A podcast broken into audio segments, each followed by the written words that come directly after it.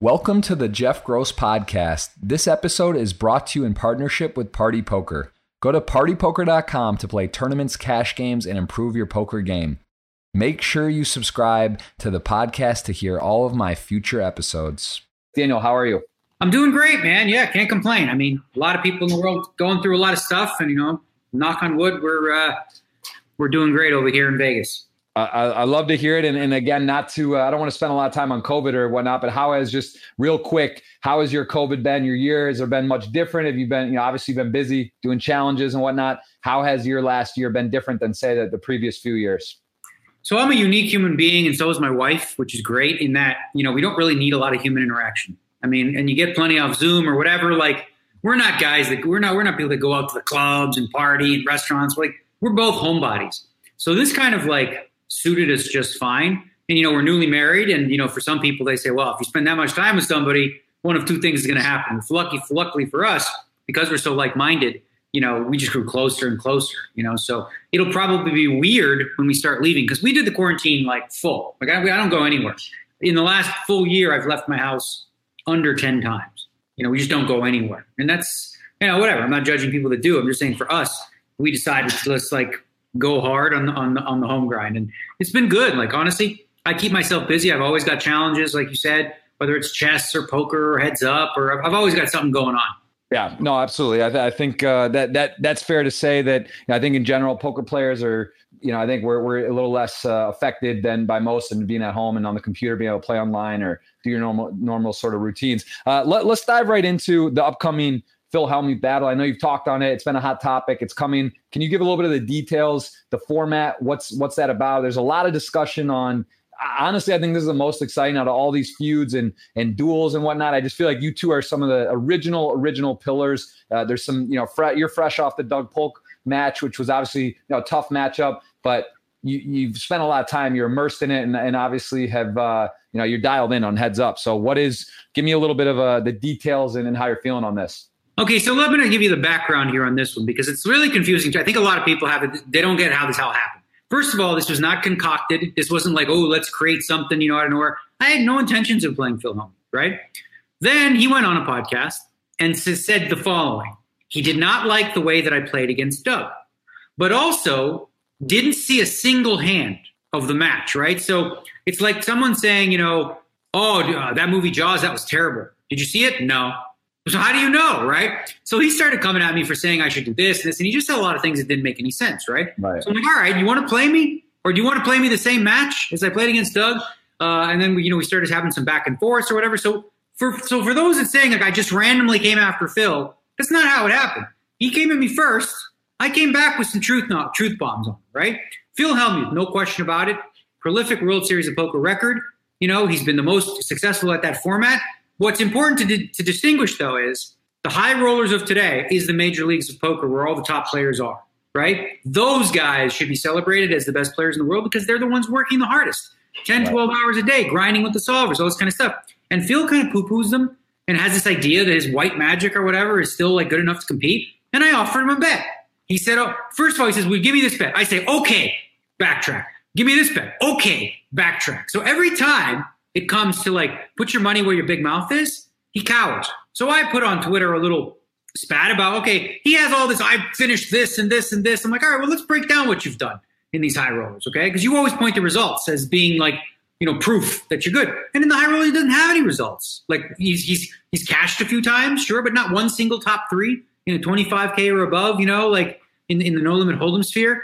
So he's just really good at selling this notion. But I think it's this. I think it's insulting to, and I don't know that he means to me because I don't think he is. He's not a bad guy. I like Phil a lot, right. but it is insulting to the Jason Koons and the Stephen Chidwicks, whether they're insulted or not. It's kind of ridiculous to say some guy who's in his fifties who you know doesn't study at all anything is at the level of the guys who spend 12 hours a day. It's just delusional, but also I think extremely insulting personally. Right. Yeah, it's interesting because I've heard some, you know, I follow along and I'm looking at some of the Twitter comments, and some people think that's like, it's almost like it's like not genuine. They're like, oh, this is whatever the matchup. Like you and Phil have an interesting relationship, I would say, because like I know you guys both pretty well, And I believe you guys are, you know, you're friendly and do have respect for each other. And what you I mean, you guys are again, you're one of the pillars of poker. To your point about uh, the, the, the, the, to like the, the new guys and then the generation the high rollers that are putting a lot of work and doing the solvers. So I don't think this is like a matter of not liking Phil or not whatever. Just sort of you're making a point you're putting your money where your mouth is and making a statement about what you believe. So how would you actually describe your your relationship, say, you know, with poker respect, but also off the table? Like what's what is your guys' actual relationship? Well, let's let's let's break it. He's been to both my weddings. Okay, he went to, he's been at both my weddings. I love Phil Hellmuth. Now, it's important yeah. to distinguish the difference, right? I love this guy. He's my favorite guy to play against. I think this is going to be a fun challenge. But it's like, you know, boys will be boys, right? And we're going to argue, we're going to disagree. And when he starts spewing all this stuff about how he's the greatest today, currently, it's hot, it's nonsense, but it's weird. Like, we live in a world now where people are so sensitive. Like, oh, how could you suggest that he's not the greatest of all time? That might hurt his feelings.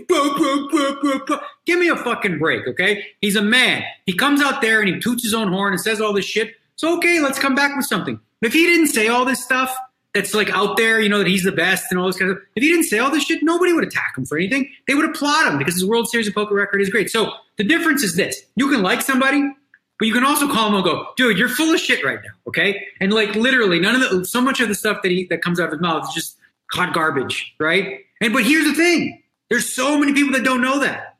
The average person, like, how dare you? I get tweets. How dare you say he's not the greatest poker player of all time? It's like, I've been a poker player for 20 years and I fucking know. Okay. Everybody in the community that actually plays the high stakes, they know. Everyone has respect for the record that he's created the World Series Poker. But they would also welcome him to come play in their games or come play in the high rollers because, you know, he's not as good as them, period. That's it. But like Phil is a master marketer and, you know, he, it's important to him to sell this narrative that he's still number one in the world. I'm like, buddy, you're number one in bracelets and that's true. But as far as poker goes today, if there's 30 people playing and I pick the other 29, you ain't going to beat them. Okay. Right. You ain't gonna beat him, bro. Period. Let, let, me let me so let me just understand. Is there two two bets going? There's the the the format. Is it essentially the exact same? Antonio and, and Phil played. Is it is this the one that you're playing? And then there's also a bet about 25k high rollers over 50. Are both of those in, in action, or what? What are the two? What is going on? What's officially the bets right now? So officially, we're playing the high stakes duel, which, as you saw against Antonio, the way that it works is you know, you play a match, but whoever loses is entitled to a rematch, and I think one more rematch for double the stakes. So you go 50K, 100K, 200K. I've also got side bets on that myself, where I laid, I think on poker shares, I laid it, well, I laid with other people, I laid minus 150 on myself to win this match because it is, you know, for, it's not that deep. It's not like it's a sit and go, so anything can happen, but it's pretty deep. And I think like really, really deep, it's a problem for him. As for the other bet, on the podcast, he said he agreed to it. And of course, he does what he did, which is backtrack. I offered 400,000 to his 200,000 that he could had to play 50 events of 25k buy-in or bigger at the Aria with all the crushers and killers, and he all he had to do was show a one dollar profit. That's right. it. Okay, how much time is that going to take him? Who? I don't care. You know what? I told him take as much time as you need. Just post. Post the 200k. If you cash and you win the bet, you get 600k back. But I'm not going to wait because at first he says, "Well," I said, "Well, how long do you need?" He said, 10 years." 10 years to play 50 tournaments, bro. It's that's, like, okay, if you want 10 years, if you want 10 years, you got to post, right? There's just no way. So I offered it. I don't think he's going to buy it, but I'm going to needle him about it um, in the broadcast. And I'm honestly giving him a good deal because I'm giving him two to one odds. And in right. tournament poker, there is variance. Okay. So my suggestion is he's so much worse. And I'm, I'm, I'm being real. Like this isn't personally attacking him. He's so much worse than them. So much worse that him winning one out of 50 even though there's 20, 30 players, is incredibly unlikely.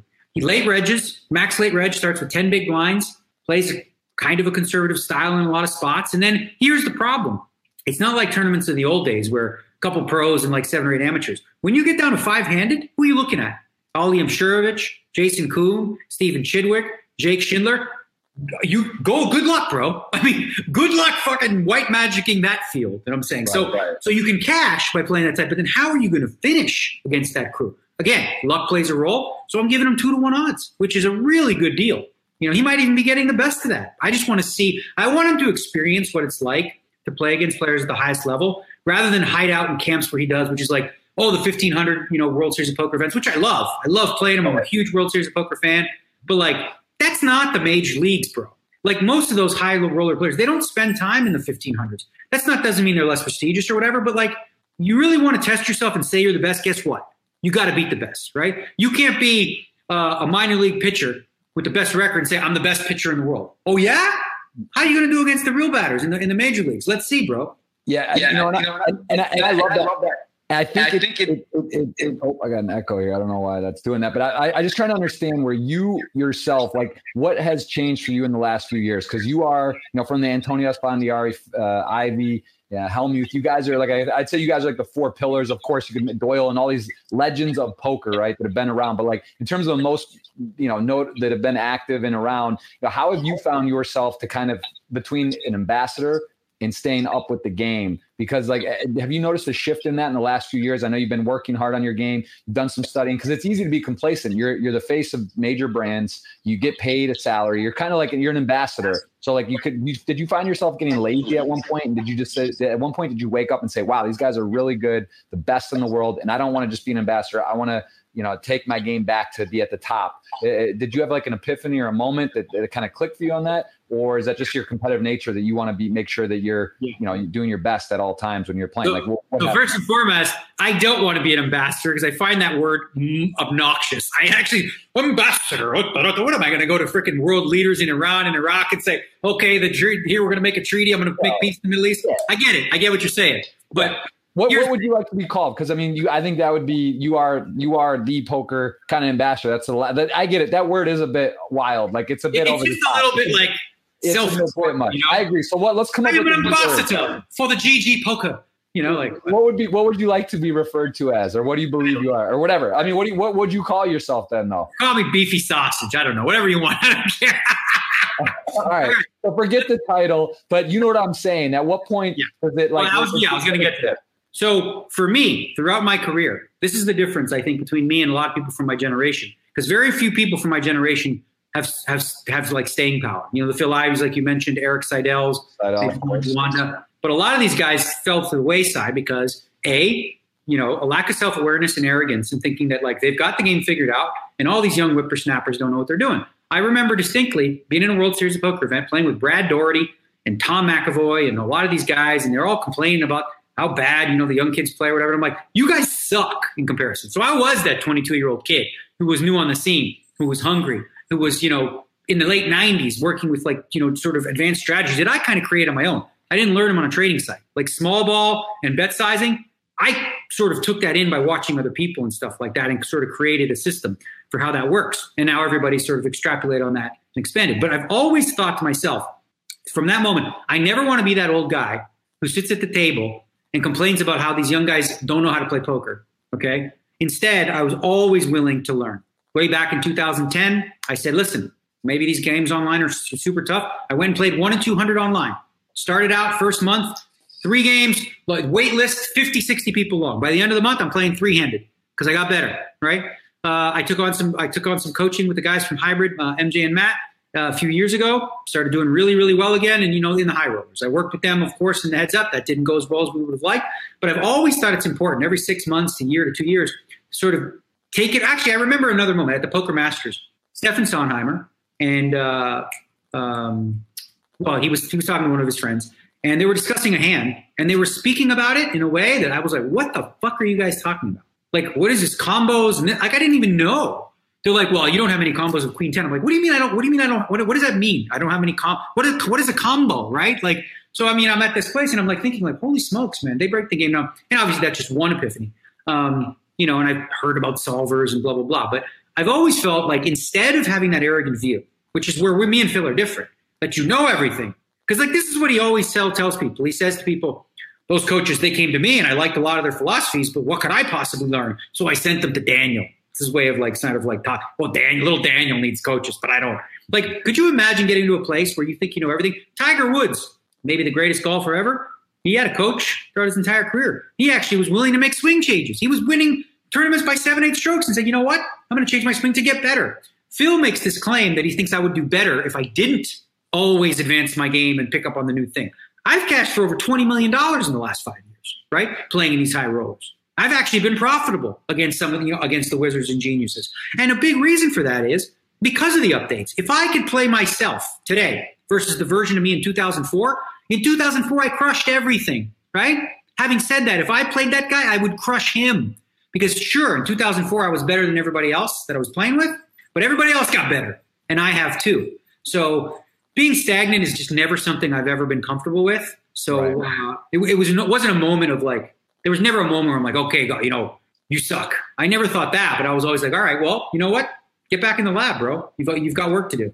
Yeah, it's uh, it's powerful to be able to take that and, and make that decision. And I, I, I honestly like out of all the you know Doug and you, there was like this real feud. I felt a little bit of a bromance after that first live session. I kind of thought this would happen because obviously you guys are both super smart. You're both, you know, two of the best players in the game. I there's there's obviously some respect there. How, how does that, you know, forget the how the match overall and everything. Like, how do you feel your relationship with Doug is before and after? Have you have you guys kind of amended? It seems friendly. You know, of course, there's a little bit of shots here and there, but are you guys like? Would you consider that that that this challenge brought you guys to like have a, a more of a mutual respect for each other and kind of smash, if you would, the feud is the way it was titled? Like, how, how has that relationship sort of progressed over that challenge? Yeah, no question about it. I mean, it cost me 1.2 million dollars to get a a troll off my back, but, it worked. Like literally today, this morning, I was texting with him. So, you know, we still stay in contact, talk a little bit about poker here and there occasionally. You know, we actually went over some solves from the Limitless Fedor match together. So, yeah, I think, you know, what's interesting about Doug, and I look back and I think, you know, one of the things you do is you try to grow and look at like, okay, what, what decisions did I make in the past that I could have done differently or could have done better? And I think one with him specifically sticks out where everything would have been different in terms of a relationship because we actually have a lot in common you know, there's a lot we do, you know we disagree on maybe on poker stuff, but right. we actually have a decent amount in common, right? Neither of us is going to win a contest for like most humble. It's just not going to happen. Okay, whether he wants to whether he wants to say so or not, right? Um, but he's also he's outspoken. He says what he believes. He doesn't really give a shit. Well, I, I would say this: he cares what people think for sure, but it doesn't stop him from saying or doing what he believes is true, right? So here's what I would have done differently. Going back when he started out, you know, with his career, you know, uh, making videos and stuff like that. He did some some videos that were like out of line, like out, of line about people, with, you know, using the, the, wrong kind of clickbaity titles or whatever. Mm-hmm. But what I should have done at that point was actually just went to him because, like, I'm older. You know, I've been around. Like, I should have went to him and be like, dude, you know, this great. You're doing this kind of stuff. But, like, stay away from this. There's no reason to smash a guy's name for no reason. Like, you don't need that. Like, your quality, your quantity, your quality is good enough you know your, your content's so good right you don't need to smash people to, to feel good about your or to, to elevate yourself and i wish i would have had that conversation instead well because he came after one of my boys jason mercier right and he came at him pretty hard for no reason and i was like what the fuck who is this guy so instead of an olive branch or a discussion with a young kid who's trying to make a name for himself i uh i sort of uh I declared, I mean, like a mini, like, no, fuck you. You're not, you know, we're not, we're not cool. Um, and that's something that I guess with age and wisdom you learn, right? You're like, all right, you have beefs and shit in your 20s and 30s, but as you get older, you got to like, you just got to push that behind us. So now I would say one of the, sometimes you got to say like two guys like in hockey, right? Two guys in hockey, they fight. They literally just fight on the ice and pound each other. Right. And then later that night, you see them in a restaurant sharing a beer. You know, the same guys who just beat the shit out of each other. Right. I guess in, in some sense, like boys will be boys and hashing it out the way we did. Um, again, the result wasn't what I wanted, but in that regard, it was because it. Uh, I think it's squashed it. Like he said, you know, going forward, he's not going to, you know, attack me personally. If I say stuff that's stupid or whatever, he'll make a video. That's fine, no problem.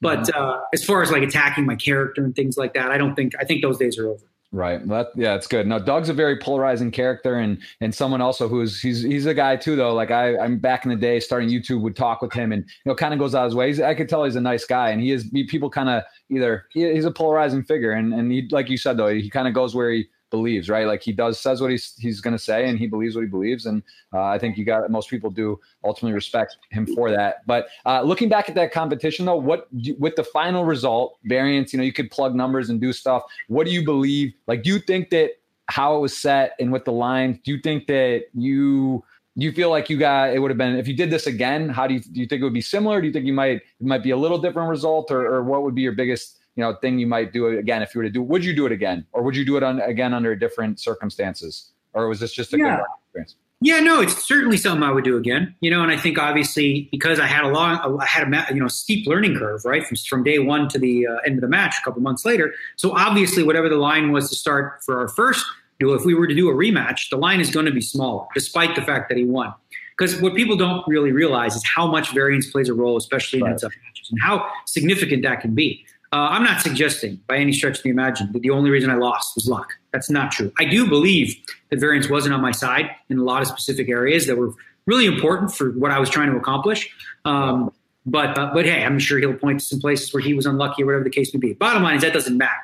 What matters is if I were to do it over, I would require more time because here's the thing: I had about four weeks to crunch four or five years worth of you know information, right? And I did the best I could, but I was learning on the go, right? So when I started the challenge, I was limited really by my coaches to two bet sizes, either 20% pot or 75% pot. Now, if you could be a GTO bot and do that perfectly, you'd win. But I'm not a GTO bot, and it's limiting because you're actually costing yourself value in a lot of spots, right? Certain spots, you know, you want to be betting one and a half times pot. I'm only betting 75% because it's the best I can do. And there's also no middle size, right? So, okay, well, this hand is in a 20. Well, this hand, you know, feels like it should bet more than 20, but not as much as 75. Well, I got to pick, you know? So it was much more difficult. But as I started to progress in the match, I started to, you know, develop more sizes. And I think I got, you know, more difficult to play against. So um, yeah, I think if anything, if I were to play somebody again, I would just make sure that I had the time to put in before, you know, day one of the match rather than like, you know, sort of get into my stride halfway through. Right. Well, I, I do have to kind of point out because the line I think is super interesting with uh, with filling yourself. And just to clarify, how many hands? And you said it's deeper, but it is the same amount. It's not a lot of hands, so there is going to be some variance. But you are playing a deeper uh, format. Then you know how and and you do you you said you believe you're about a two to one favorite or maybe like 60 40. What do you think the line is for you that you think? Well, the actual betting line has me about minus 164 and him about plus 145 or something. That's what the poker shares line has. I bet myself because I think I'm better than that, especially right. the first match. I wonder like maybe you know in the second or third if it would lessen or widen. I got to show this because first of all, it's a sick promo. Second of all, you can't. It's sort of like those bets, like when Phelps swam the shark on. You know, I don't know if you saw that on TV, but it was like you knew who was going to win, but it was like a small bet, like a promo. I got, I got to just show it, guys. If you got 500 bucks lying around, Daniel, I'm gonna, I'm gonna go over here. Look at this. Look at this line. What do you think of this? This is uh, D-Negs, uh, Phil Hellmuth minus 164 on uh, Stake Stars. So uh, that is uh, that is a pretty, pretty wild line. What are your thoughts on that? Well, it says on minus 164, right?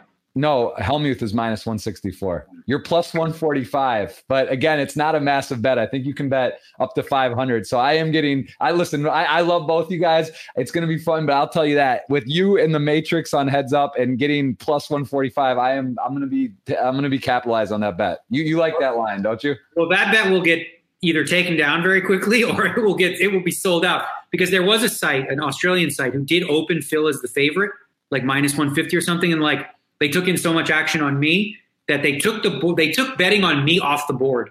So you could only bet on Phil. You couldn't bet on me if you wanted to. Um, yeah. yeah. a lot of people don't know, and this is kind of part part and parcel of what I was discussing earlier about how you know Gen Pop, general public, they don't know who the best players are.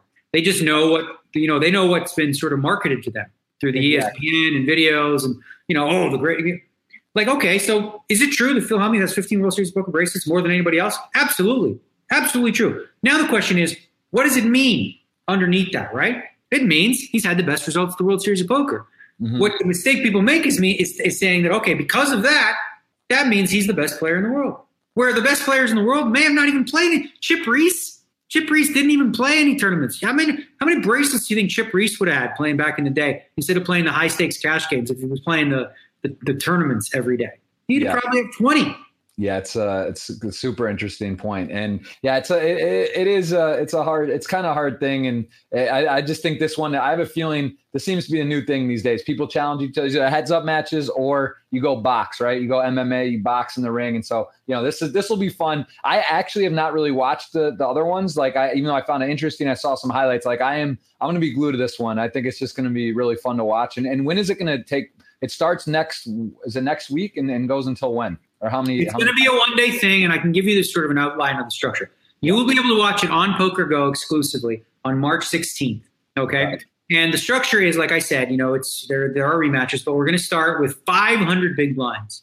500. Wow. Okay. And we're going to play that for 30 minutes, and then we're going to be playing 330 big blinds deep. So we've got about three hours ish of play where he's going to be facing me 100 plus big blinds deep which is like pretty, pretty deep. So my, well, the way that I want to approach this match is like, I want it to be, I don't want it to be close in any way, shape, or form. Like my expectation is not to just win the match, not to just get the best of the match, not to just get best of every hand, but every street of every hand. Like I want to play flawlessly. Obviously, that's not going to happen because you know mistakes are going to be made. But I really feel like I have I'm the worst matchup he could ever imagine because I have such a good sort of strategy against a player like him that uh, I expect. I want it to. I want him to feel it. I want him to feel the frustration deep inside. That's like, wow, how the hell can I possibly win now? I want him to. I want him to feel it because when he, you know, what happens when he feels that frustration, we get the epic Hellmuth rants. So my goal is to, you know, make a show by by having Hellmuth get out of his chair at least five times.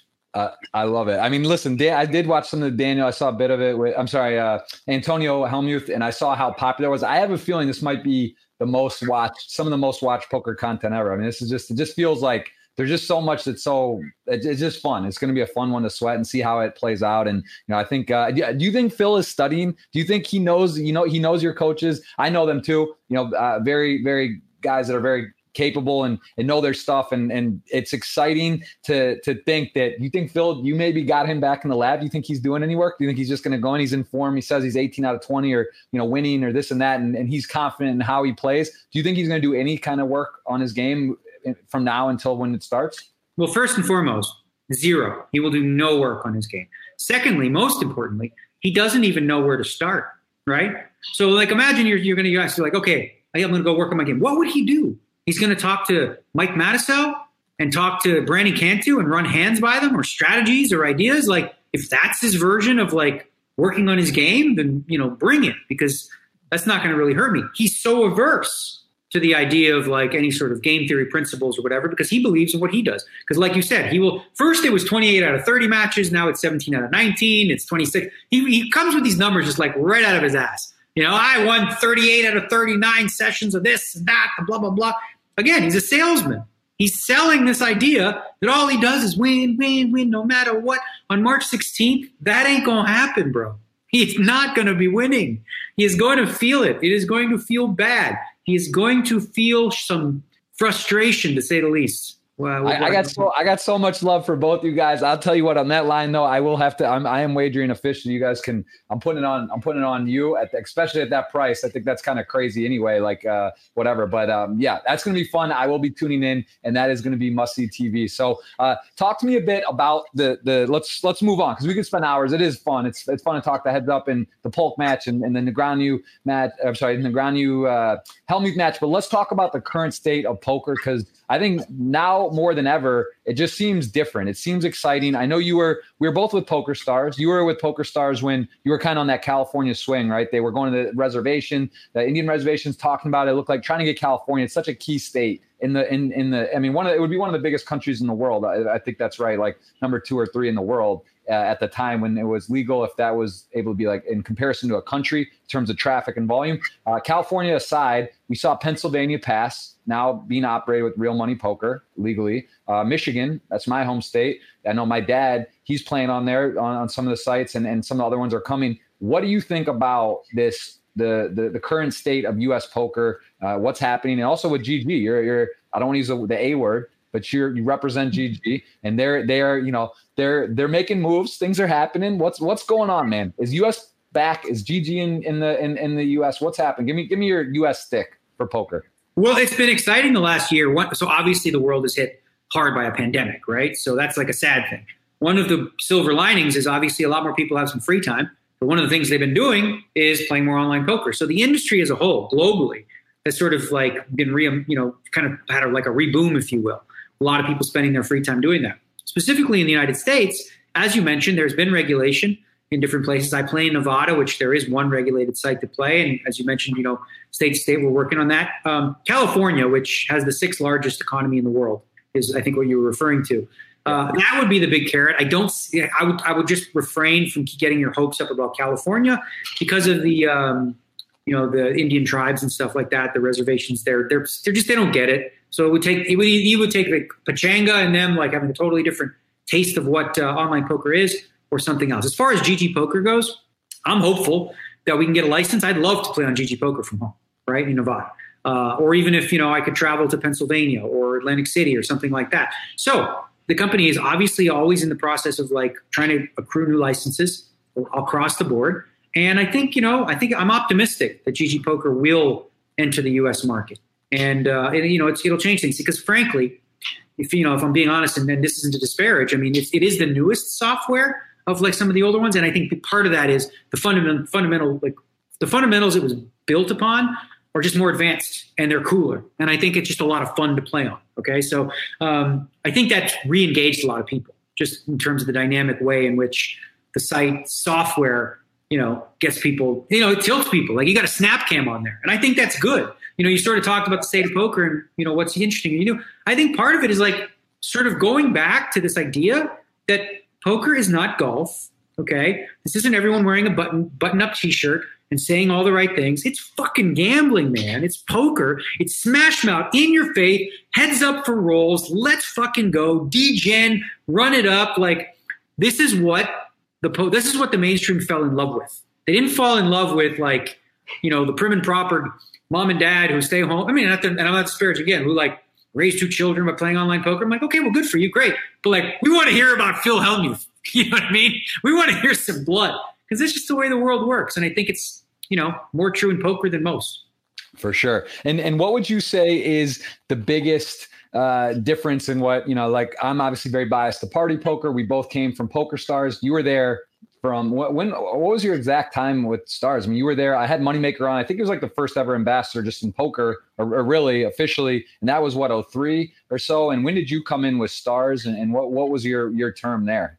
Uh, exactly 2000 yeah i was with i was with them a long time i was with them for 12 years and we parted ways in 2020. I want to say so about yeah, so about 12 years from 2000 whatever whatever that is. yeah. yeah. So 2008. I guess. And, and, and, just talk me a bit a bit through it because I was on, I was there for a year and a half, and in 2017 or 18, I believe, for about a year and a half, we were we were under the same roof, and it was a different time than the original. What was uh again, not to go too deep into detail, but would you how how many different sets of kind of ownership, or would you say you know how things were different, just like as as an overview from at what period did it change? uh, in general, and, and and give me a little bit of your your your your term and time at Stars, what you felt there, like what your how, yeah. How so when PokerStars came on board, like you know originally into the poker market, they sort of like they before po- them was like uh, Par- Paradise Poker, which had like two thousand concurrent players, and I think Stars was the first to really sort of embrace tournaments as a format, right? And they really started to build out a big schedule and things like that. And they the timing was great because with the online boom came Moneymaker, as you said and uh, a lot of people playing. So there's a lot of deposits coming in. Money's just flying, and nobody knows what the heck's going on, right? right? So games are great. You got these big VIP systems where you're giving rewards and all this kind of stuff. And uh, as with m- most things, you know, with Black Friday, the uh, overall liquidity took a huge hit, right? You take a big chunk of the U.S. market, things yeah. are going to start to look different, and things are going to start to get a little tougher. Um, and that happened, obviously. Um, the company continued to grow and get bigger, right? So it was started by like you know, one of the classiest gentlemen who's a poker Hall of Famer, whether he's in it or not, and that's Isai Scheinberg and his son Mark. You know, they did an incredible job of building a company really from scratch. Um, and then eventually, you know, obviously they sold. And when any time a new company comes in, right, part of what they want to do is increase revenue. Like you don't buy a company for five billion and hope that it stays worth five billion. You're trying to make it worth more. So sometimes you're going to see changes, and sometimes you're going to see changes customers don't like. That happened, right? That was probably the most trying time for me uh, with my entire time there was um, just they called it miscommunication, but it was really just a horrifyingly bad decision in terms of um, stripping people of rewards that they'd already earned. Right? I was all for the decision to get rid of that program because the program sucked. I mean, the program worked when it worked, but then it stopped working because right. there was a period in, on Stars where, like, literally, there was a there was a system where if you played 20 tables and just folded every hand, maybe played aces or kings, that's it. So you lose on the year. You don't make money doing that.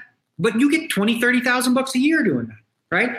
A, that's bad for the site. B, that's bad for the games, right? Because it's slow and you got nits playing in the game. Like you don't want that, right? So some changes need to be made. Um, the way in which it was implemented was the problem because people were not given fair warning, right? So I had, you know, discussions daily with David Baazov at the time. And there would get I get him to a point where I'd get him to like, all right, we'll wait a year. And then he'd come back to me the next day and says, Well, we can't. Like, I was almost there, you know. Um, so that one was definitely a strain. And I said to them, I said, you realize if you do this, this will put a black mark on your brand forever. Like you will not be able to recoup that. That's right. gone. Like you're, you know, the, the, all the sort of clout that you, all the, all the, you know, all that Isai had built up, all the goodwill you built up is gone if you make this decision. And they ended up making the decision which was frustrating. And I stayed on with the company for a couple more years. But again, everything changes as you get more corporate and things like that. You need more yeses and more. There's more red tape to get something done, right? Yeah. So, for example, with GG Poker, which is new and you know it's up and coming, and we say, hey, how about try this format? They're like, okay, let's get it done. They don't have to go through you know all these channels and different departments and blah blah blah. It's just like let's just build it and let's see what happens. And that's that was what, what was exciting for me about joining GG because after I'd left Stars, I had no intention of working with any online company. But uh, I was so impressed with uh, you know the CEO. He came to my house, and uh, I was really impressed with how they do business. And I just uh, I just had a respect for him right away, and I could tell. You know, he's just one of those people where like I trusted him, and I think that you know the feeling was mutual, and the relationship's been great. It's been so cool. I mean, I know you're a papa, so it's different, but like it's like having a little baby, just like this, and it's like. In one year, my uh, baby. You have a baby over there. In one year. What's going on? How are you telling me about babies? What's going in on? In one year, in one year, the GG baby went from like 24 inches to six foot five. You know, it's like a monster now. But yeah. What let me let me a couple things there because I I agree. I think ultimately, especially in poker, you have to have people that love poker and that are willing. Once you get in that corporate kind of matrix, like you said, where it's like it's hard to get stuff done. It must be frustrating for yourself with your with Isai because I actually never met him. Um, but I you know I hear everyone like Sanaz was just like yeah that guy.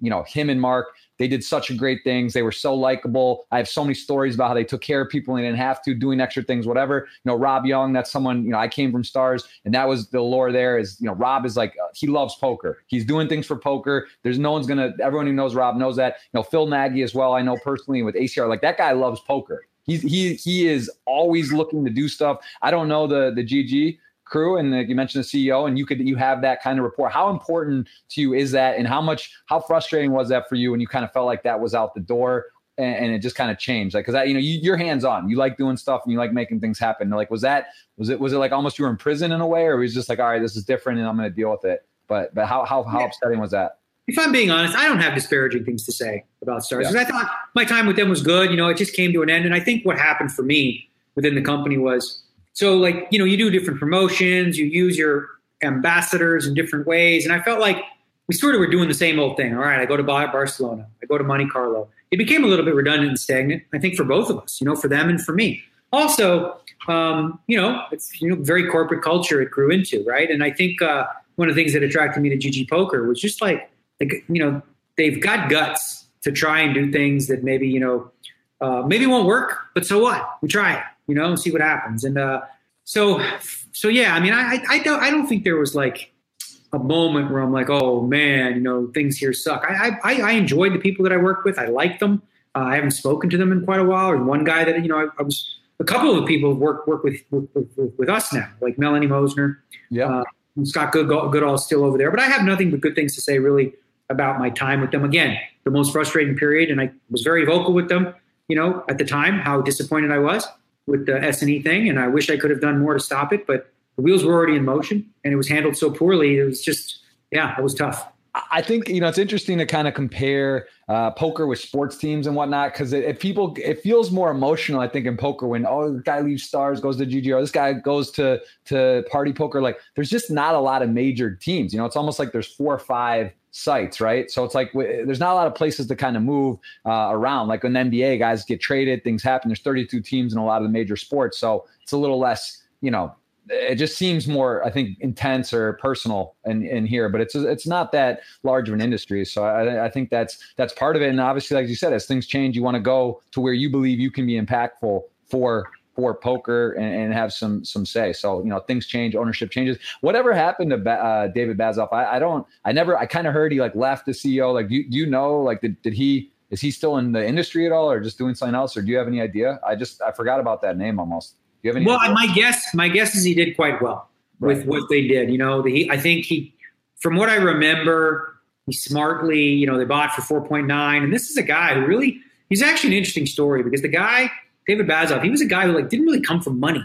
He started out like selling these mail tickets for like 300 bucks, 500 bucks, created a little marketing company by the time he was a teenager, got kicked out of the house, you know. And then this company, this little itty bitty company, Blackbird or whatever the hell word, this little company, Amaya, he's like, I'm going to buy stars, $5 million, com- $5 billion company. Meanwhile, his company was worth like a 100 million you know, he's like, how, but he made it work, you know, so just credit. And I think what he did was, and I don't know this to be a fact, so I could be talking out of my, the wrong orifice, but I believe he sold some shares and then bought back in. So I think he did quite well uh, financially that regard. But I don't think, you know, he's not, as far as when I left, he didn't have anything to do with any decisions or daily. He wasn't really involved in the company anymore.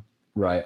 Um, quickly, guys, I want to mention that we are, well, we're live on Twitch. It's the first time we've done this live on Twitch, which should have been doing for a while. That's another story, but we are uh, doing the podcast Hey Live. If you go to Twitter, giving away $100 in BTC plus a ticket. Daniel, if, uh, we are going to save some time for some questions at the end. I appreciate everyone who did hit the retweet, and we will. There's a lot, Daniel. I think you, you set the official record uh, on questions, so I do want to. I want to. I want to get a few of these uh, towards the end. So please, guys, get that out there. And I also want to ask about while we're over here on the master class because this is something that I know is very popular, and I actually know a lot of people that have bought this. How how does this program? When did you do this, and uh, how was that experience? Because I know there's, I mean, there's some of the the really interesting people uh, within the masterclass program. Like, how how was the uh, to get asked to do this, and, and how was that experience kind of making this this program? And what can people expect to get? What level is it is it targeted for here?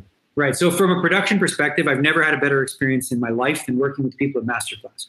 When you think of high end, and I like high end stuff, it was the most high end streamlined production ever. The, from the audio to the you know the, the, lighting to the sets to the decor to the detail to the course. And we put a lot of work into it. I actually worked with MJ and Matt, you know, my coaches, to sort of come up the curriculum for masterclass. So it isn't just some like beginner thing, right?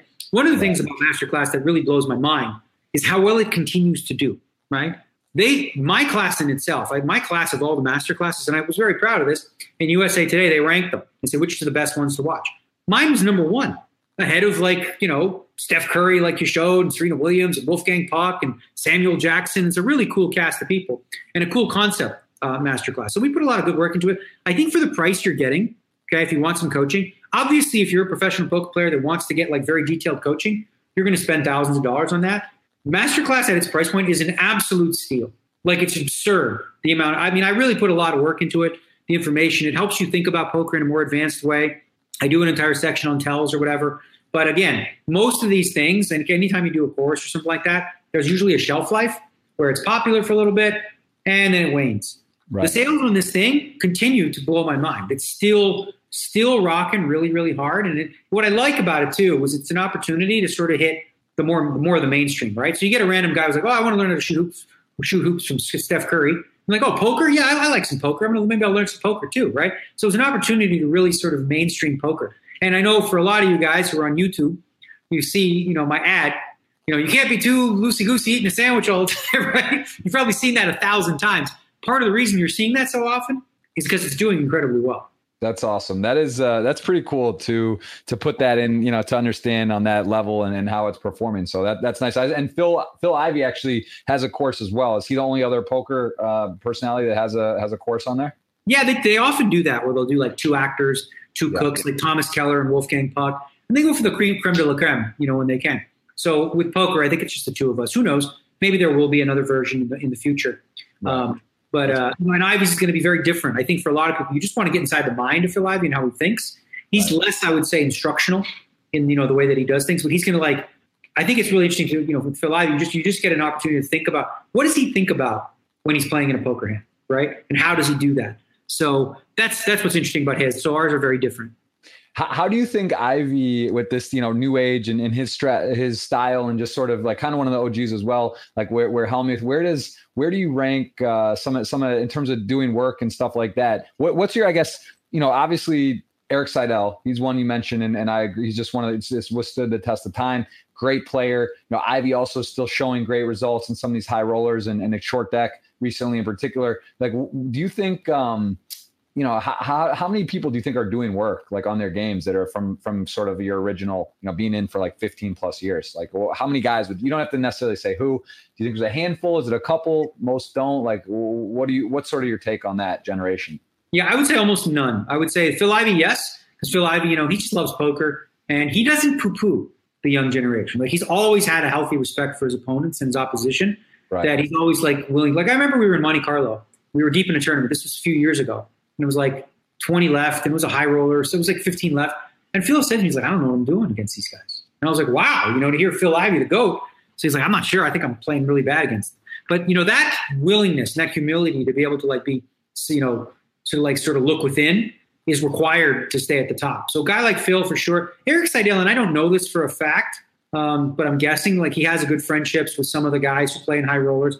I would imagine that he's put in some work, and he's he's another one who's willing to learn. I remember sitting with Erik Seidel in a tournament, another high roller. We were sitting next to each other, and all the kids are like 25, and they're all killers. And he looked at me, and he goes, "They're pretty tough, huh?" I was like, "Yeah, they're pretty tough, right?"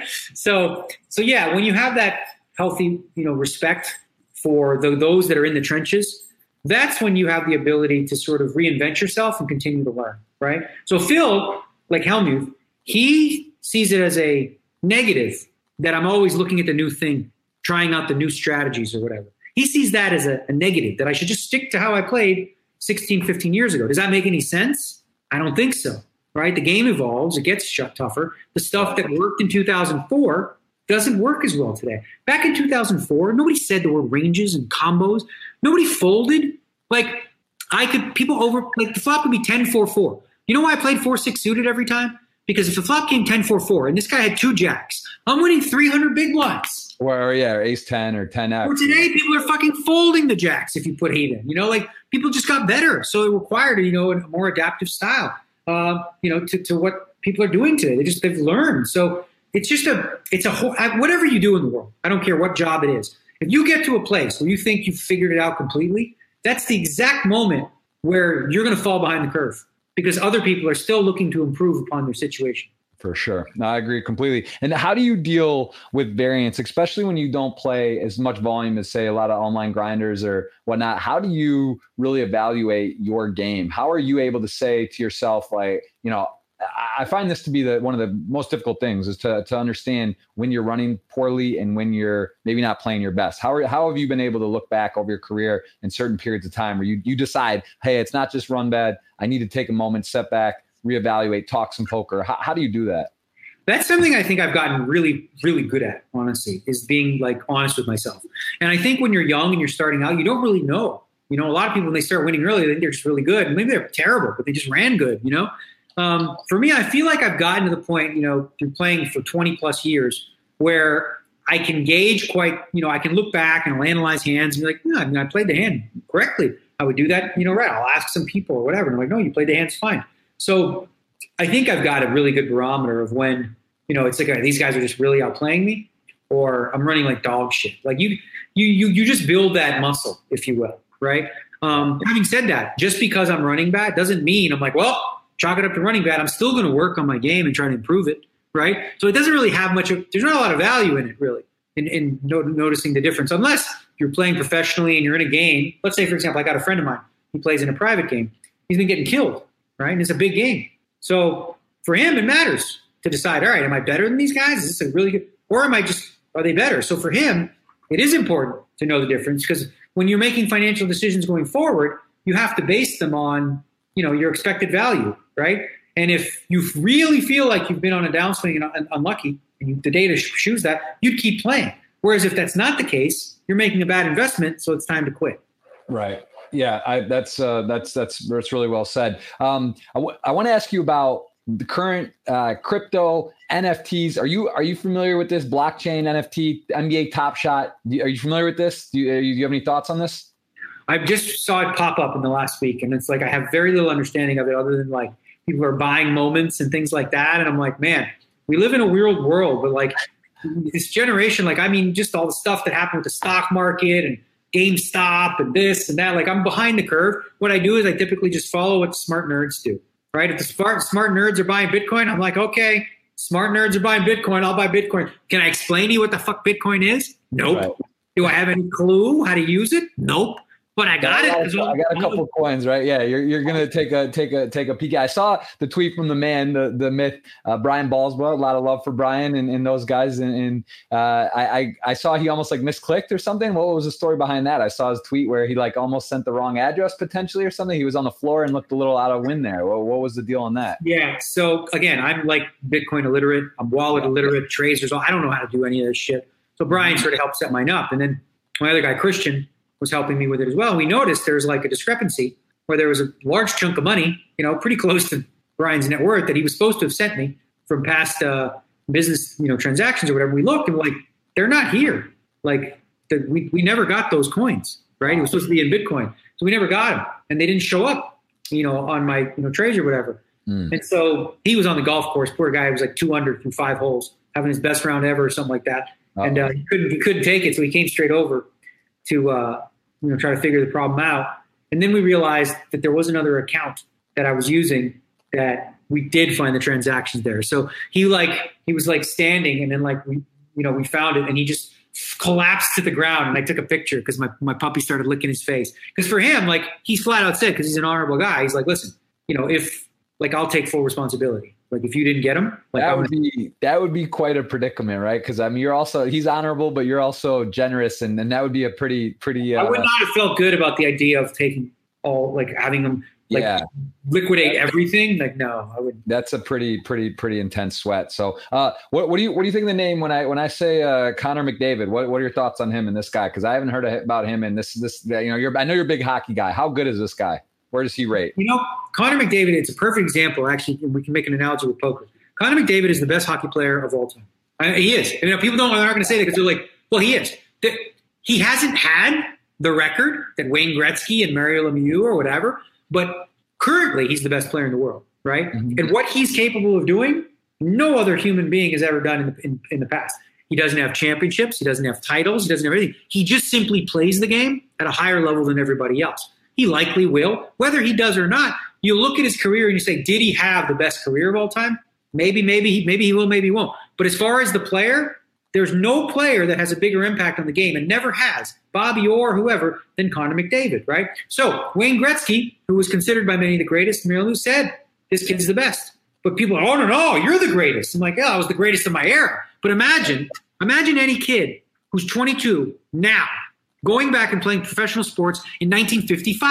Right. right? Yeah. So he's going to be like even an average of four, like uh, you know the sixth man on an NBA team, right? He's going to go back to 1950 and he's going to be the best player in the court, right? right. Just with evolution and time and advancements and uh, you know physical strength and strategy and all this kind of stuff. Like next generation's always going to get better. Well, I, I, had to ask because first of all, I so I'm a little embarrassed. Because I consider myself a, a, sports fan, but I had never heard the name until a couple months ago. And a buddy, a mutual friend of ours, uh, well, I, I, I know you know him. I don't know how close you are, but yeah, I got I got sent that card, and, and that's a, a, PSA 10 of McDavid. And I'm I've gotten really into sports card collecting, and I and then I, I started seeing this guy on like Sports Center highlights and doing like he would just go the whole ice and like it, like it was just crazy. And I was just uh, I was just wondering how good he actually is because I that's what Jason Koons, you know Jason Koons, not Coon to be confused. He's been in my house. Yeah, exactly. That's actually, you know, the reason I got to, this is kind of funny because the reason I ended up meeting him was I was at a friend's house in Michigan a couple years ago and then all of a sudden the name came up and then my uh, other friend was like oh you should ask uh, jason koons about this idea because he did some course or something with daniel negreanu and, and ask him how it was or what it was and so then we called i had never met him and then next thing you know I was driving over like a half hour from my parents' house. I took my whole childhood collection and brought it to him at like 9 p.m. at night, and he looked through it and was like, "This." I thought like I thought I had some good stuff there, and he was like, "This is worthless. You got worthless stuff." Because I had the wrong generation of collecting, but that's what got me back into collecting and, and I've uh, been getting into it. But yeah, anyway, that's uh yeah, he's a big poker poker fan and in the cards. Do you, do you have any physical cards? Did you collect as a kid? Was that popular when you were growing up? Yeah, I had, but I was baseball cards. Right. So I had like some hockey cards, but I had all the baseball cards. I wonder where the hell they all are.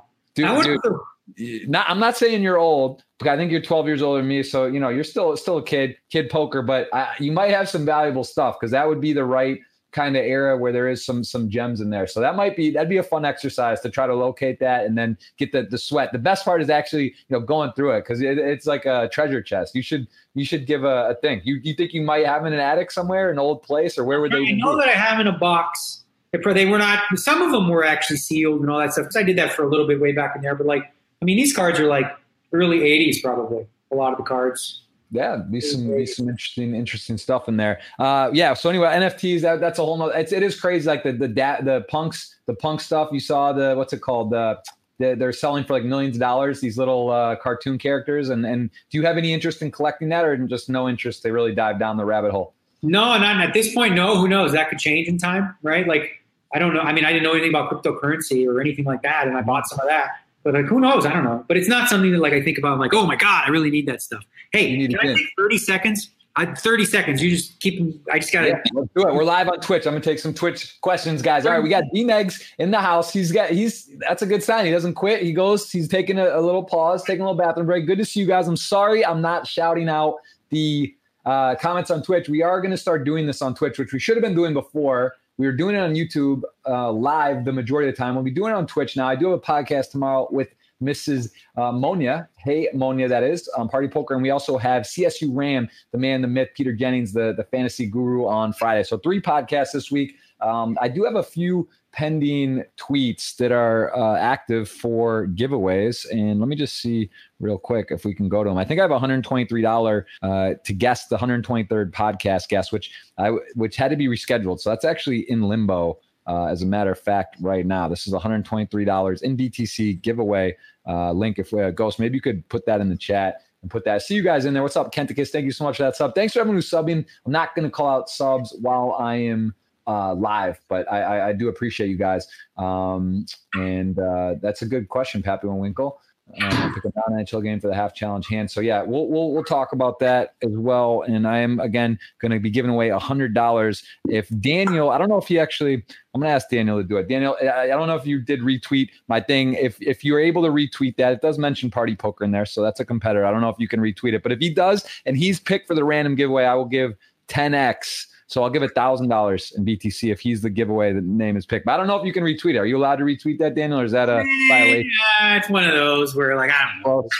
all right. Well, I'm gonna still give away. I'm giving away 100 in BTC, and and we uh we're gonna go and I think we should dive into questions pretty soon because we're already you know, we've been cruising. We've covered the heads up match. We're covering the U.S. Uh, I guess the last question I'll say before we go to the, the Twitch, the Twitter questions. Do you believe the boom? Is there another mini boom in the U.S.? Do you think that's possible where it, poker could get back to the, the popularity that it, it, had or anywhere near when it was really surging back in the day?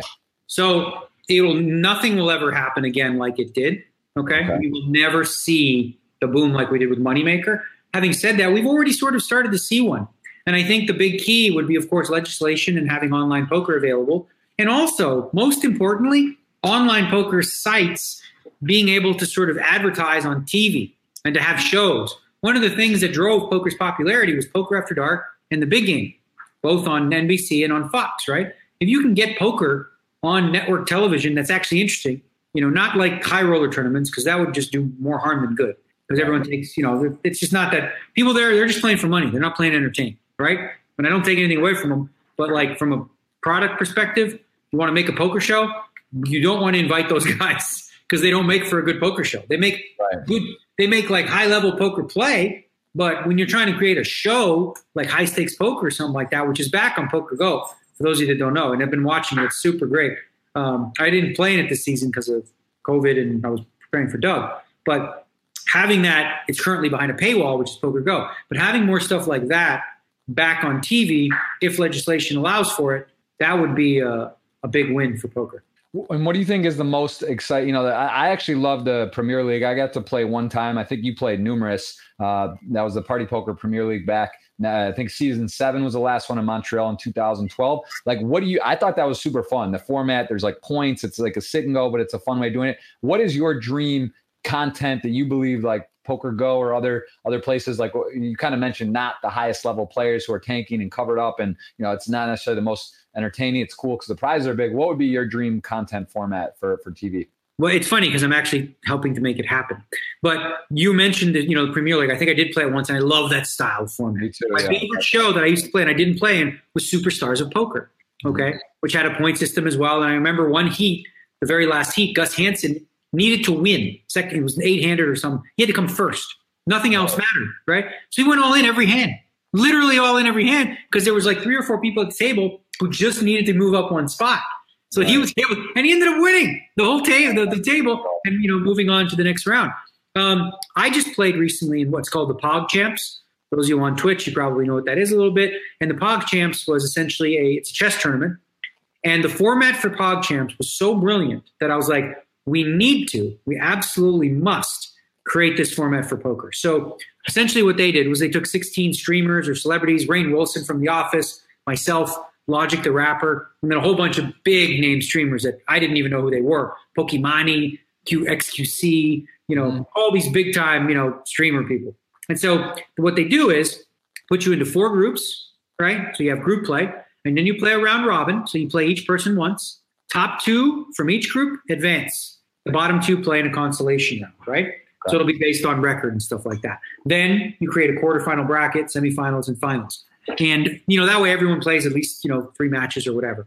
And the format was really really fun and really great. And I think it would really work for poker. Heads up. The other thing that they do, which is great and is super important, I think we need to do this somehow, is with chess you have a chess clock. Okay, what that means is you get X amount of time. Say you're playing 10 minute game, you get 10 minutes to make all your moves. So does the other guy. If you run out of time, you lose. Right. You lose. You don't just you lose. It doesn't matter if you have, you know, you're about to checkmate the guy. If you run out of time, you lose, right? So what does that what does that promote?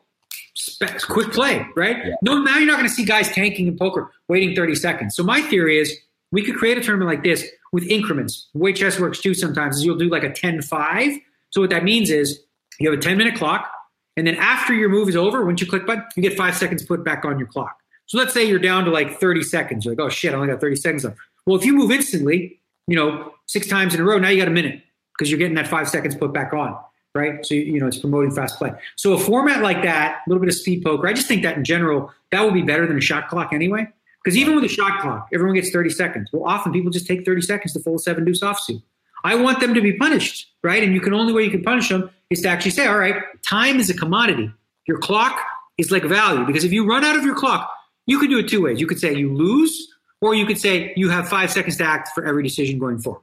You know, that depends on how cutthroat you want to be. I like the you're out. I like the I like the. I, I saw that actually recently. Bonomo and uh, you know heads up in a high roller. Or poor him. You know, but he said his time bank ran out or was disconnected, and it was like a huge disadvantage. But you know, I think that would be a good solution to take it away or make it very small, not just eliminate someone, but make it like uh, you know, so they're they're they're severely disadvantaged from that point. And speaking of chess, I've actually you know I watched Queen's Gambit. Did, uh, have you seen that? Yep. Were you a fan? Oh, it was great. Excellent yeah. show thought it was great too. I, I I really did enjoy it, and I see here a uh, is this happening or that's coming up? When is this? This is uh, yeah, we're gonna do another one with poker players. I'm not gonna win that one. There's some hustlers in there, but yeah, I see um, some guys I know that are good in there, but that's uh, that that's pretty cool. So I mean, it's nice to see that that uh, chess is sort of getting some, you know, it's it's becoming more popular, and and it's a cool game. I think that's the biggest thing is the clock, right? If you have games that are fast, speed, or blitz, that right. type of thing, I think. So, chess, so here's the thing: chess learned many years ago that they have a problem. They the time like if people take imagine this in poker or chess, if someone took three days to make a decision, it would ruin the game. You couldn't play the game, right? Mm-hmm. So there has to be a function of time. And they learn, they're like, all right, well, what about if we just create a clock and this guy gets 30 minutes, this guy gets 30 minutes, and when his time's up, you know, he's out. Right. And so they figured out a solution. In poker, we haven't gone that way because of logistically the issues with the clock, how difficult that would be to implement. Online is very easy to do. Okay. Um, I would think. And then live, there are ways to do it. It would require just sort of maybe a third party like referee, if you will, just you know, clicking the clock, or we could have some sort of uh, you know apps developed where you know the clock goes from player to player. Because uh, one of the biggest you know things over the last five six years with people getting better and thinking more deeply about hands it takes a lot longer. And what part of part of the negative of what that does is it makes the playing experience less fun for the average guy who we want to have fun right? When an average guy is sitting there at the table playing a tournament and a hand takes seven minutes right? Because two guys are t- thinking pre thinking flop like gets bored he's like i don't know. Right. And then, and then the other part, they're not even thinking; they're just balancing because they they like, oh, if I have to think this time, I need to think this three minutes too, or two minutes this hand every hand, and that you know then it just comes out of hand. So yeah, I agree. And I mean, the big blind ante was a big development. I think that helps a lot. Speed of play, also the shot clock has been implemented. World Poker Tour, some other places. I think Aria, you know, whatever. There's places that use it, and it does help to some degree. Uh, and that that's been good. All right, well let's let's dive into some questions here. Uh, who got there? Rocky? Who's that? Yeah, this one's Rocky. Apollo's in the picture back there, but this is Rocky right here. Nice, looking yeah. looking fresh and focused. So we'll uh we'll get let's dive in, guys. We got a hundred dollars to give away plus a fifty five dollar ticket. So I'm gonna just kind of go down the line, Dan. I don't know if you can see these or not, but I'll read out some. Uh, people are fired up about Hellmuth. I saw some other people in the Twitch chat asking about details. Again, that's like March 16th, and it's a one day event. But it, tell uh, I last I keep saying last question before we're going here because I think it's interesting on the challenge format. Have you decided? Because this is like the, the Who Wants to Be a Millionaire kind of deal with the scale. Like you could technically keep doubling or doubling. You have to give three chances. Is that is that right with this challenge? Like after if if you lose and you want to play, they have to accept up to three times. Is that right or no? Yeah, there's a you know basically the way it works is you're the king of the hill, which Phil Hellmuth is right now. You can't cash out unless either a unless you've won three matches, mm. right? So, for example, Antonio lost, he can rechallenge him. If Antonio said no, somebody else can jump in at 100k, and he has to play them. And if you know then that person said no, then someone else for 200k. So he has to win all three matches to cash out, and he did. He won 350,000 off Antonio, and now he can cash out and go back to 50,000. So that's kind of the format. And then you could keep going if you want. You could play, you know, for, for higher stakes. Oh, so he could have just left it and, and not taken the, he could have left it there and someone would have to challenge at that point. Is that, or would he yeah, have to start the challenge? Basically the way they have it set up is you can, you can, uh, you can bail after three matches or you can bail after five. If you agree to match number four, then you got to play, a, you know, be willing to take a rematch there too. Very interesting. And what is your? Have you decided? Like, what at what point would you never quit, Phil? Do you have a mark in your mind? Like, what what what's your kind of uh, your mental side of this? Have you thought about that, or you just don't think you're not worried because it's not gonna he's not gonna win three or five? Well, I would play Phil if he wanted to play like 800 straight days. I would never. I mean, like literally, I would never quit him. This is like, I mean, it would be it would, it would make no sense for me to quit him. It's just a financial mistake to quit him because it's you know it's a plus EV situation and it's fun. It's fun. It's plus EV for my life and plus EV for my bankroll. Wow. So you, there it is. You've heard it. You heard it. Maybe not first, but you will. You will not quit Phil. You will let him run the run the table. You would let him just take you take you all the way. You're just not gonna. You're not throwing the white flag at any point. Well, Phil would never do that anyway. Like Phil's always going to take the money because he's a little bit of a nit in that way.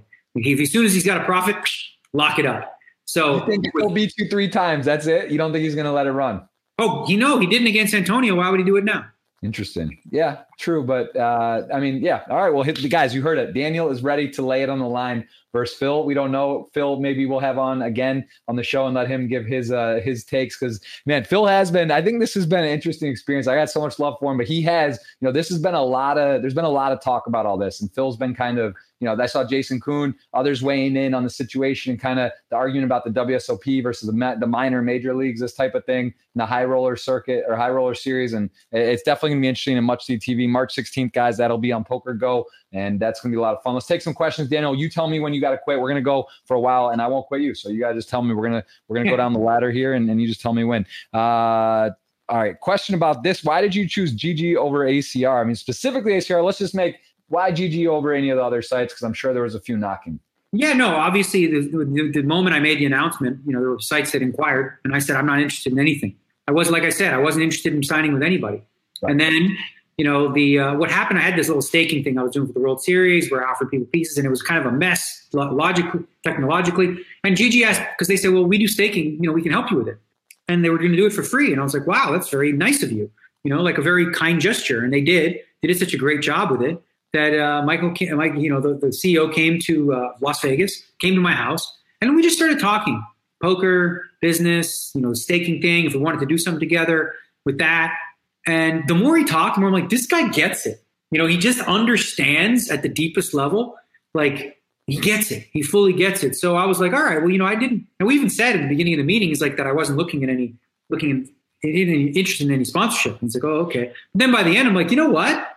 Hold the phone you know the software is the best as far as i'm concerned it's, it's super cutting edge um, you know the guy i really like and trust and you know the, the, vision that they had i was like totally on board there really wasn't anyone else um, you know he mentioned acr or whatever i never spoke with them or anything like that but uh, again it went for, it wasn't a choice between gg and others it was literally a choice between like not doing anything or doing something with gg and and i thought it was fun i thought it would be fun to take a site because at the time when I signed with GG, they were very small potatoes, if you will, right? They were growing, but they were small potatoes and didn't really have a marketing department.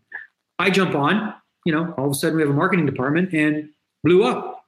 And I got to ask you, because what do you believe uh, and you're a humble guy in, in a lot of respects. I'm not trying to like put you out to like how much do you think you know I don't even know how to ask the question. You obviously were impactful for for GG. I guess my question is how hands on. You know, uh, like was it was it you being involved? Like, were you more involved than you thought when you originally signed? That was your goal to be active and and add things and really be hands on, or did it start with like, all right, I like it. I kind of I'm cool with where they're at. Let's see what happens, and it kind of evolved into you being super into it, or or you know just tell me without telling me. That's the new thing on Twitter. People like doing those. Tell me without telling me you've helped GG. How have you helped GG? So, what percent are you giving yourself on on uh, pat on the back for their success? So so let's say that so the, during the conversation when he you know he was right at this table, um, you know part of what he said is listen, we are good at software. We know how to build cool software. What we don't do, we don't have, is a marketing department. And I'm like, well, good news is I do have a pretty good history of marketing and you know in poker and online sites. So now all of a sudden we're like, all right, well,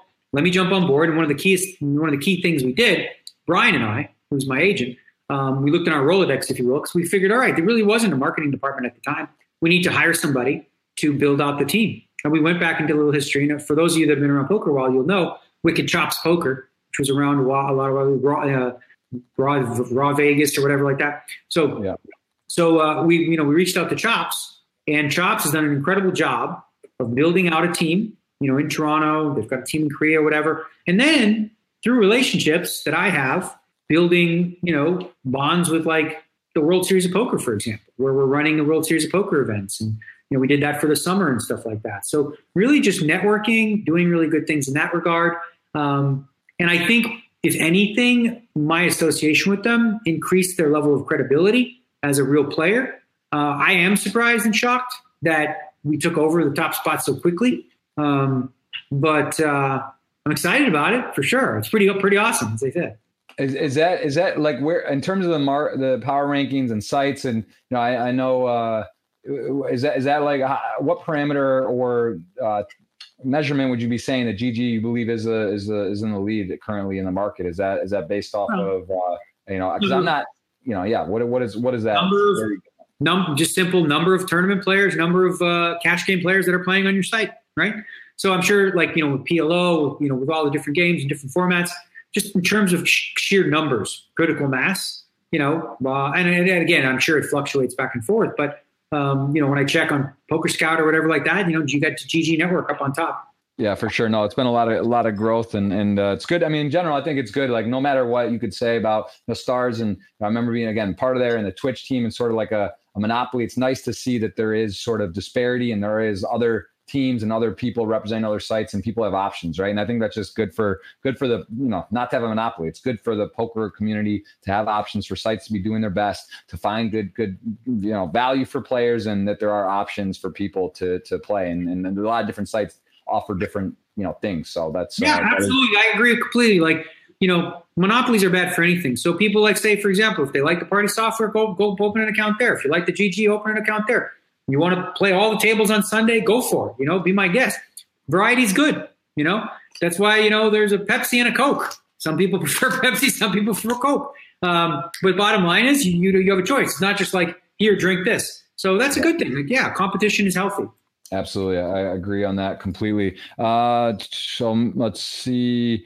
Uh, what about okay? We got Mary in the chat. I see her in the live Twitch stream, and I see her on top here. So let's go ahead and just a- ask this: Do you think more should be done to encourage women in poker? That we just saw this International Women's Poker Day. It feels like every day, every month, there's a there's a theme now. Right? Every day, like, some crazy whatever. Women in poker. This is a topic. You know, I feel like when I ask females about it, they don't really want to talk about. It. We had a famously uh, at one of the, the GG awards. I think it was a Kate uh, she she won and was make a big thing about women shouldn't be separate. What is your kind of take uh, on on women in poker, and should there be more to try to get women into poker? Do you think it's important? Does it matter?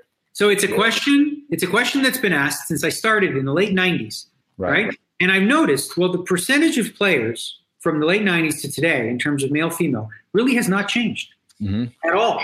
It's really like the you know the percentage of players in the tournament make up you know that are women are about five to six percent, right? So everyone has this, oh, you know, what do we got to do? Get more women in poker, right? As though there's this like care. And I've asked the question. I remember going to a bunch of women. I said, what do you think that, you know, poker needs to do? And really, it they, there's really no consensus answer because it's kind of a broken question, if you will. Right. Yeah. You know, one of the things when you think about this, right? So if you think about poker, you go to the World Series poker, who do you mostly see? You see white men. Okay, that's what you mostly see is a sea of white men, right? There are minorities and there are you know women and, and whatnot, but like when you think about that, like, why would that be, right? So maybe an economic uh, disparity in terms of like pay. Women, in a lot of cases, don't make as much money as men, which is unfair, right? So as a result, they don't have as much disposable income, right? There's also something to be said about women, generally speaking, not, uh, not in all cases, have slightly different interests than men, right? Men, you know, if, if you're going to use the, the camps, right? Well, you look at, so let me ask you this. You know, romance, not romance novels, like they sell those romance novels that are real sexy or whatever. 94% mm-hmm. of them are bought by women, right? Do you think they spend much time asking, like, what do we need to do to get more men to buy our books, right? Well, why is it that women buy these books and men don't? Just right. different, you know, slightly different interests, right? Uh, again, and the women that do want, do find interest in poker, the games players, whatever, they play. I don't believe personally that the idea that like, uh, you know, sort of a, a, a man saying something to a woman is a reason why she wouldn't play poker because she could play online, she play live, and like I'm friends with Jennifer Harman who's been around forever, and she dealt with some real shit back in the day. And she just she's like, whatever, I'll show my tits if it means fucking, you know, you're you're gonna call me here, you're gonna fold when I don't have it, right? right. so I think the question's flawed in so many ways because I just don't buy for a second. I don't buy this idea that, oh, you know what, if WPT would just not have women that are scantily clad bring out the money, that more women would play poker. It's just complete bullshit. It makes no sense. Like the, the idea that like any woman sees that and says, you know what? Here's the thing. You know what we do? We demean women and we disrespect women by having such a low opinion of them that the behavior of a few men would stop them from doing something that they enjoy. You don't think women are smart enough or tough enough to decide for themselves whether or not they want to they enjoy poker? You think they're going to let the treatment of men or the marketing or whatever of it stop them from enjoying the game or making a living from it? I don't buy that for a second. It doesn't make no sense whatsoever. So what can what can be done? I mean, like I said, you know, uh, I think ladies tournaments are good. I think they're a good thing. I think it's a uh, you know the, women having the freedom and the right to sort of play amongst themselves is freedom. You know, and they don't want a bunch of dudes. They want to talk about women's stuff. That's fine. Right. I don't have a problem. I think women ladies events can be good. Um, I, I love the take. I think you're exactly right. Like it doesn't necessarily. It's just one of those things. Like not everything needs to be equal. Title IX and the and in college sports. Right. Well, I was going to say. I think the one there's a couple things you can do, and I came up with these ad ideas for freaking stars for years, and they just never listened. But in order in order to bring in women, um, there are women like that are you know lawyers, you know in, in the medical field who are really engaged in competition and challenge or whatever, like Maria Konnikova, who wrote the book right? Perfect example, marketing someone like her uh, as, as someone who's a champion in her own field, as a writer or a lawyer or whatever, um, showing them, like the Vanessa Selbst of the world, that um, you know, you know, something like that can be done. I don't think that. Uh, I don't. I just don't think that what people are trying to suggest is like if you took this out, like I think there was one time where at the WPT at the Commerce or whatever, they had like this food display, and there was a woman laying on the table with sushi on her, which is a thing. I don't know why people like that or whatever. People were like outraged. Oh, this is why women don't play in poker. No, it's not. No, not one fucking woman. Not one fucking woman says, oh, that woman had sushi on her tits and she was at a poker event. I'm not associating myself with this stuff. It's complete hogwash and bullshit. It's just bullshit. That's that's that's that's. I mean, I'm I'm with you completely. I think uh, it's it's really that's a great point, and, and I think that um, you know again it'd be cool to see more, but not not going to really. It just you know how you get more women to play poker if more women like to play poker. If more women like to play poker, more women will play poker. If more women have disposable income in the same rate as men, more women will play poker. And you know, so so fix that. Get you know, get the gender pay gap fixed, and you're going to see more women in poker. That would probably be the number one thing. Is, is the gender is the uh, the gender pay gap? I think that's probably like issue number one. Fix that, you have more women in poker. For sure. Uh, we saw we answered this a bit already about we talked about Daniel's time at Stars. Did you enjoy your battle with Doug? Would you say like in terms of enjoyable was the process was it was it fun to go through the whole thing and the study the the the, the whole thing was it was very it, much I loved it yeah I'm a, I've always been a competitive person and I soak information in very very quickly and uh, it was the whole process was fun you know it was engaging um, obviously the result again like I, I focus in this I every time I set a goal or do something like that I really get my joy not from finishing it, but from the journey of doing it, from the everyday process of like learning and downloading new information and then trying things out. So it was definitely a lot of fun. When it was over for me, like when the match was over, boom, chapter was like I was done. I mean, chapter mm-hmm. closed. I'm on to chess. The very next day, I started grinding chess to play in this chess tournament that I was playing in PogChamps. I love it. One to a hundred. How well do you think the Doug Polk challenge went? If you were to say out of hundred times you ran it, where does that fall? Just like an end result, kind of like variant, whatever. Just like what what number comes to mind? One to hundred. How? Well, in terms of like the eyeballs on it, you know, the interest, you know, the relationship, the way that it's uh, adjusted for him and I, all those are pluses. As far as like the result in terms of financial, monetary, like how I ran, I feel like I ran very poorly. I thought like, again, like I said, um, it's very, it's a very difficult thing to measure, right? Yeah. When you think about luck, like, well, how do you measure luck, right? Because you can't just say all NEV is the only thing, right? I mean, I was like 260k low in all EV. That doesn't mean any. That's just one aspect of luck. There's a whole bunch right. of things. But I can tell you, after 20 years of experience, I can tell you, I could feel like how often in three and four bet pots where I had a knockout punch Eddie, you know, like with the 10 Jack Queen King and the four hearts, and ended up with Queen High. Like it happened such an inordinate amount of time to me that it, it felt spooky, right? To me. Again, this isn't nothing related to whether or not if the, if I would have hit those hands, I'm going to win the match. But I genuinely felt, with my 20 years of experience, that in the key crucial spots. So here's the thing: like if you look at data and you say, all right, well, look, you make flushes at a normal rate. You know, you're supposed to hit this many flushes. You know, all right, but like in what spots, right? right you yeah. make your flushes when there's like nothing in the pot and it's like a you know open and a call. What about in the four bet pots, in the three bet pots? in the pots where you know like you know like we'll say when you make it, does he have nothing?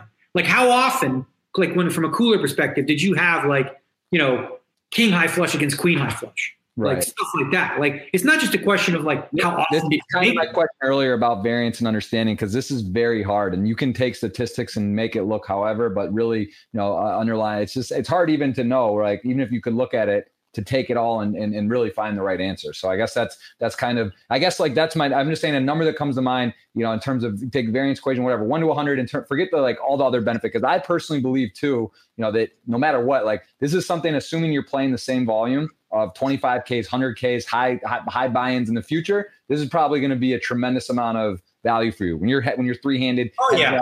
you know, like you are going to be from a financial perspective. From yeah. a financial perspective, like I didn't really I didn't have side bets really, you know, and I do on this match with Phil Hellmuth. So like I expect to get recuperate my losses very quickly from the match because I do expect to beat Phil. And as you said, I've just improved immensely as a player. So, you know, when things when COVID is over and I'm back to playing at the live tables, the World Series of Poker and whatnot, it just it's allowed me to think about poker at a much higher level and dissect hands. And it's, it's added it's made me tougher to play against for sure. Right. Because my, my my ranges are going to be a lot more balanced now. Um, and again, I haven't been working on tournaments or like ring game, but when you work on heads up, there's nowhere to hide. So it's very easy to extrapolate the information that you learn in heads up to playing, you know, uh, a ring game. And and how how how applicable do you think it will be? Not only just obviously heads up, right? When you're playing heads up for for tournaments and titles and the money, there's so much money between first and second. But do you think other areas of your game where do you think it would be the most benefit from you know shorthanded or different different principles? I would say there's one thing if you're a tournament player and you've been a tournament player as long as I live, as long as I have, one of the emotions that you have to sort of like learn to have a new relationship with is bluffing off your chips and getting called. Right? As a tournament player, that's like the worst feeling ever. Like for a lot of guys from the old school who you know played this uh, kind of small ballish style or whatever. Like the idea of just bluffing. For me, anyway. I know guys like Hellmuth or whatever. So adjusting my relationship with just being like, you know what, this is a spot where I'm just supposed to bluff. If he calls, so what? Right? Mm-hmm instead of fuck. I mean, I don't want to lose this pot. Like if I bluff this off, I'm going to be like, why would I? Why would I waste it? I'll wait for a better spot. Instead of this is the correct play, just make it. So my relationship with you know barreling and bluffing in big spots has definitely been altered because you have to when you play heads up. And you got to bluff a lot, right? A ton. And, and, actually, that's something that's really interesting. And I feel this way too sometimes, or just like I, you know, I have the propensity to not go for it in certain spots, or, or you know, like sort of the, the, the game of like, oh, like I feel like he's doing this, or he's more stickier. This happened. Is it just kind of have you found a way to just sort of take the governor off and like, all right, I have this blocker in this spot. This is how the action went. I have to unload here. Forget about like how, you know the the flow of the game. Like, is that yeah, like a little bit? So there's like a spot. Say for example, when I'm playing Doug, right? Mm-hmm. There's a hand on the river where I have six high, and it's just a hand I'm supposed to bluff with. I'm right. like, well, he's probably going to call me, but whatever. You just make you get you make the bet and you shrug. And it's like I learned to be okay with that. You know, where I'm like, all right, well, I have five high. I have to be bluffing a specific part of my range. This is a good hand to do that with. So do it. And you make the bluff. Sometimes it works, you know, you feel good. But what you learn, what you got to learn is like to not feel bad when it doesn't. Because that's the, if you start getting to that point, now you're playing scared and now you're not going to be balanced and you're not going to have enough bluffs in your range. And then your opponents are going to have an easier time against you.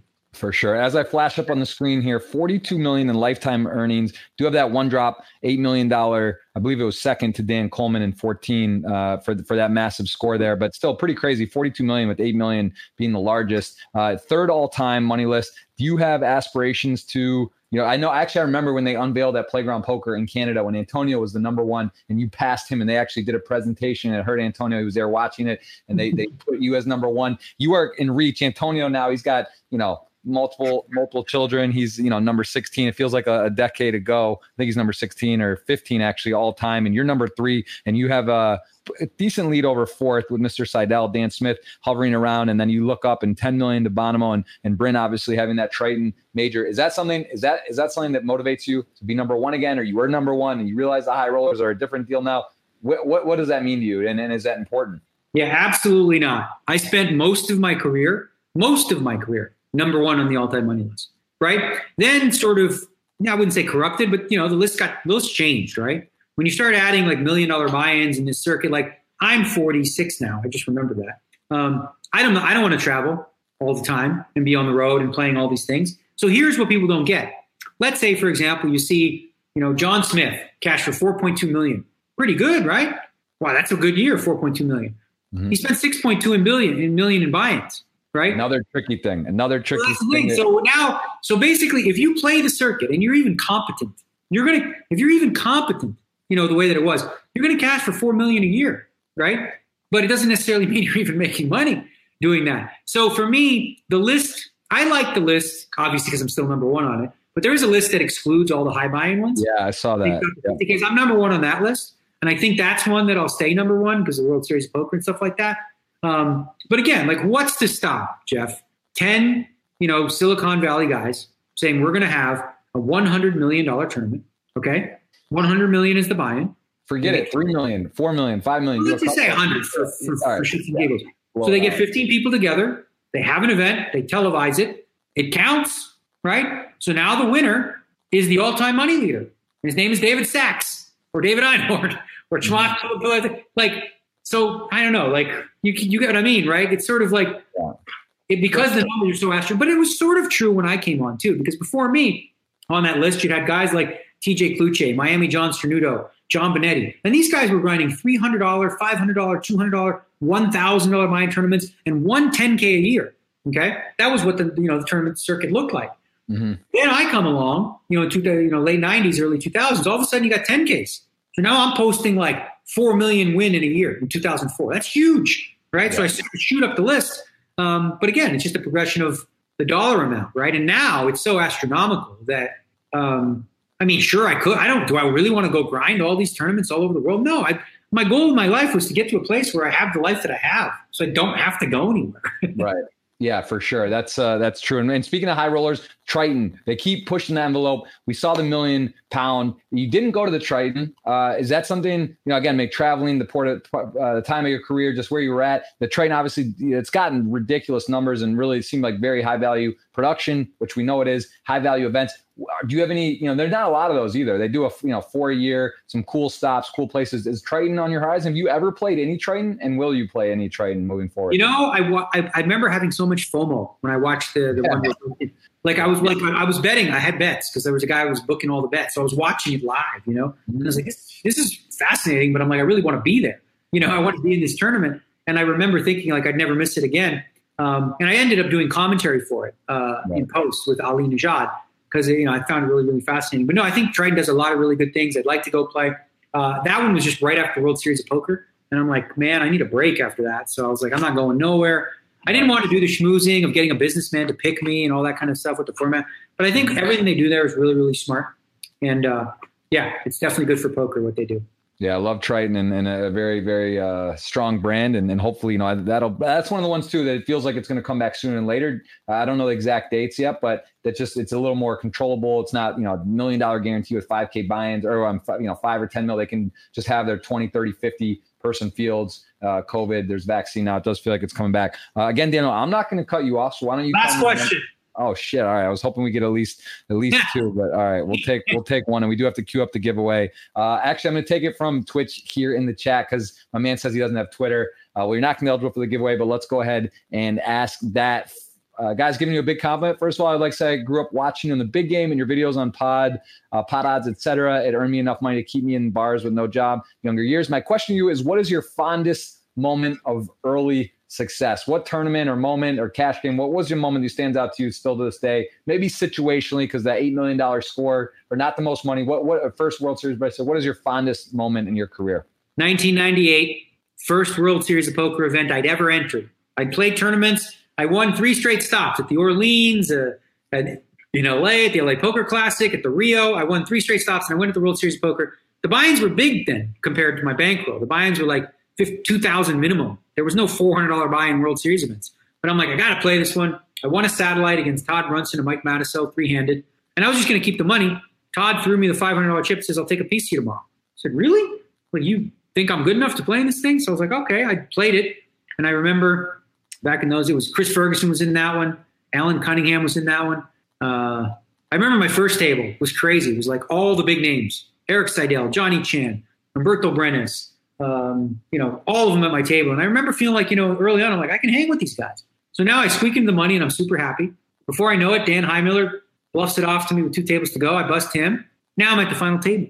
And pot limit hold'em too. And I never played pot limit. I only played no limit or limit. I don't know what the hell's going on. So now all of a sudden I find myself heads up for a bracelet. My very first attempt against a guy named Dominic Bourque, who was way better than me. Okay. I mean, I didn't know the game, whatever. Right. And uh, the final hand was just such a doozy because it came Queen Jack three, two clubs, one heart. And I had the ace queen of hearts, and he had the jack 10 of clubs. So he has middle pair, three straight flush draw. I have top pair, backdoor flush draw. We get it all in on the flop. Turn card is a black four or something like that. And the river card, it's like a black six. And I don't know if it's a club or a spade. I'm, I'm in like delusion like this. And I look at the crowd, and Jennifer Harman was in there. And I knew she was cheering for me because uh, she was at the time Todd's girlfriend, and she was there to collect the piece because they didn't know who this Daniel Negreanu guy was. And right. I remember her putting her arms in the air and like everyone else cheering. And I was like, I must have just won, you know? And so that was definitely the moment. Like I go from a bankroll of 2,200 to like 180,000 in 1998. So that was a good day. Yeah. That was it right here. This one, the 169K, uh, 229 entries. Very, Who Yeah. Very, very sick. I mean, do you ever find yourself looking through the Hendon mob? You scroll through, it's pretty crazy. I mean, you have so many cashes, so many runs, so many probably seconds and thirds in World Series bracelets. Hellmuth has so many as well, which he'll tell you. Uh, do, you, do you have like, is there any more? How many, like realistically, with you have six World Series bracelets, I believe. Like, what do you think? Is that is that about right with variance, or do you think you could easily have 10 or 15 at this point? Well, think about it. I've got six firsts, and I think I've got like freaking 12 or 13 seconds. So my record has been really, really bad. So one of the things I'm probably most disappointed about with my World Series record is being six, at six bracelets. I won the very first one I ever could, and then I didn't win another one until 2003 uh, in a hose event.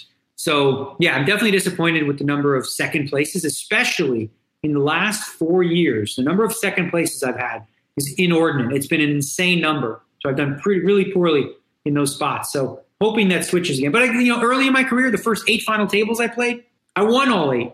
Didn't like no fifths, no sixths, first every time. So I don't know. Maybe it's maybe it's true. Like when you're young, you just you just win. And you get older, you run back. I don't know. That's well, yeah, maybe, and also, you know, maybe that Doug, like the the the training and with MJ and and your other coach, maybe that you know, it's it's good timing. Hopefully, uh, in the future, the WSOPs and and it'll show. And I think people there'll probably be some be intimidation factor as well on the heads ups. People are going to know that you are fully fun. in the mix. All right, we're gonna cut. We're gonna do this last. I just I copied, pasted. We're gonna paste, and you tell me when someone's going to hundred dollars in BTC oops, hit the wrong button. Look at that, trying to go fast. So here we go. We'll confirm this. And then you're going to tell me, let me get this created. There's a lot of people, I think 150. So the odds aren't amazing, but you know, 164 eligible people for this $100 plus the $55 ticket, Daniel. I'm going to let you tell me when after this loads up, and then we're going to, uh, we're going to choose winner. You tell me when.